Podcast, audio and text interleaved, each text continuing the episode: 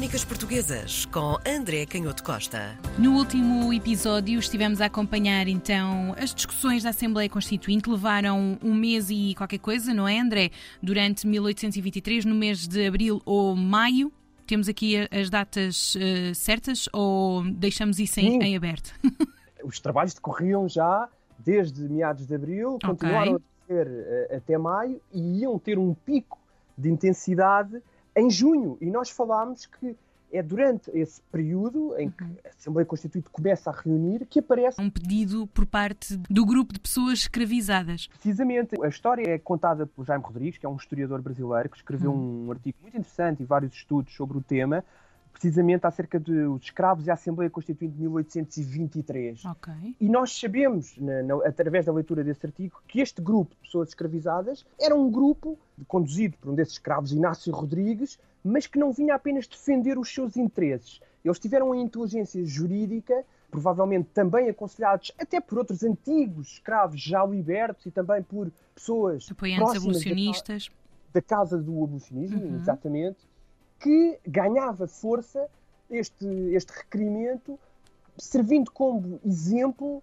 como tipo de uma situação que era muito alargada eh, na, na sociedade da época. E eles queixavam-se de que a proprietária, uma senhora chamada Águeda Caetana, não os tratava de acordo com aquilo que era eh, mesmo o que estava previsto nas leis, e nós sabemos que as leis não eram, obviamente, leis desenhadas para, para estas pessoas, ou para uhum. garantir uh, o bem-estar das pessoas escravizadas, mas ainda assim, à luz daquilo que eram os parques mecanismos, os dispositivos jurídicos da época, existiam alguns, podemos dizer, alguns fundamentos a partir dos quais era possível tentar levantar um processo. E é isso que este grupo vem fazer, de tal forma que conseguem convencer o deputado António Ferreira França, um médico que se tinha eh, formado em Coimbra, em medicina, em filosofia e em matemática, uma figura muito interessante. Nós às vezes temos um certo paternalismo sobre o passado e há, há de facto figuras extraordinárias um, nesta época, extraordinárias até do ponto de vista intelectual. Era um, estamos a falar de um médico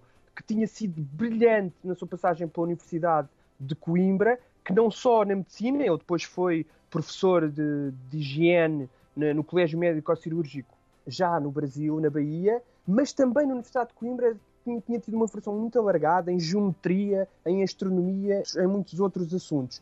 E era também alguém que percebia a importância desta situação e que, do ponto de vista filosófico, se dispôs a enfrentar o problema e, de forma muito clara, percebe que era preciso encontrar na própria ordem jurídica, é verdade, ultrapassada e arcaica, mas era preciso encontrar esses fundamentos para erguer o caso. E descobre uma antiga Carta Régia Portuguesa de 1710 e o argumento vai ser este. Se até nessa nação despótica, Portugal, da qual os brasileiros estavam a libertar, havia uma antiga lei que permitia que o procurador da Fazenda e da Croa defendesse os escravizados e os cativos, e até depois essa Carta Régia acaba por dar origem a uma série de processos judiciais, essas instituições de antigo regime, mesmo no Brasil, em que se dispõem a nomear um juiz próprio para julgar aquelas causas, que admite uma série de processos nessa primeira metade do, do século XVIII sobre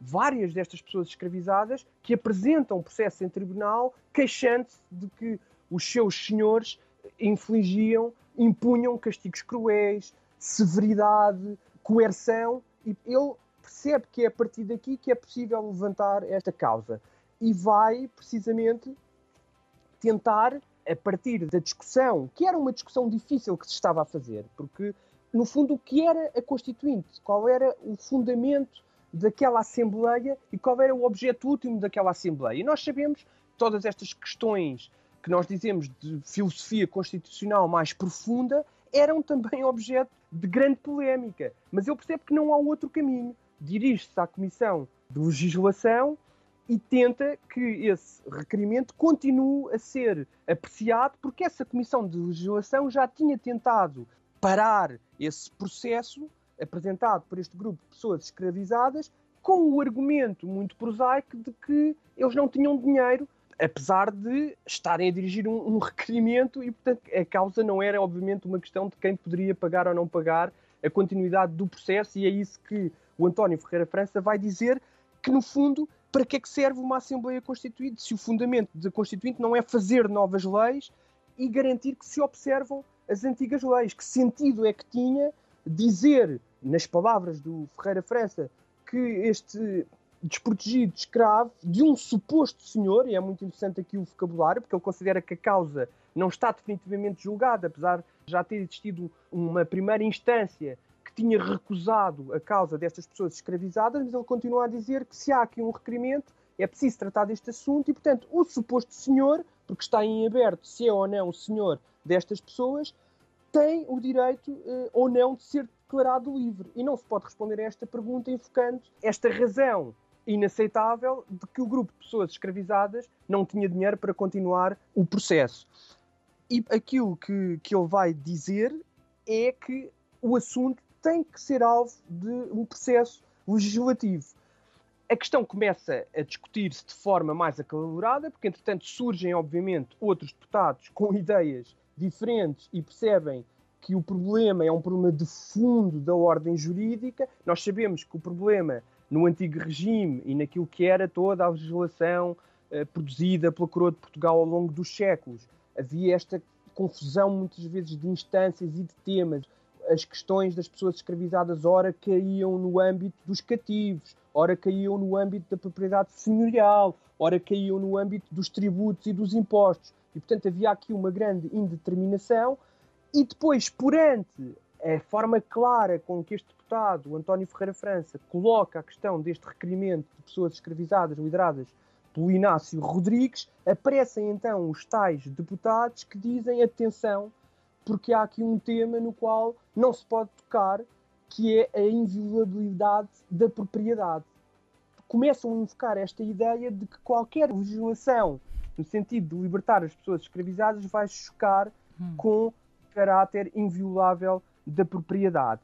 E aqui aparece, emerge um dos grandes problemas de toda a ordem política e constitucional do Brasil ao longo de todo o restante século XIX, e mais do que isso, aparece também de forma cada vez mais vincada aquele que era o presidente da Assembleia, o José Bonifácio de Andrada e Silva, que também neste processo começa a perceber que tem que decidir de que uhum. lado é, é que está. do problema é que uhum. está.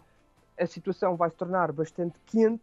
O próprio José Bonifácio de Andrade e Silva vai preparar uma memória que pretende apresentar à Assembleia um grande texto de fundo para propor a resolução do assunto e vamos ver como isso vai ter um impacto absolutamente inusitado e surpreendente para a continuação dos trabalhos da Assembleia Constituinte.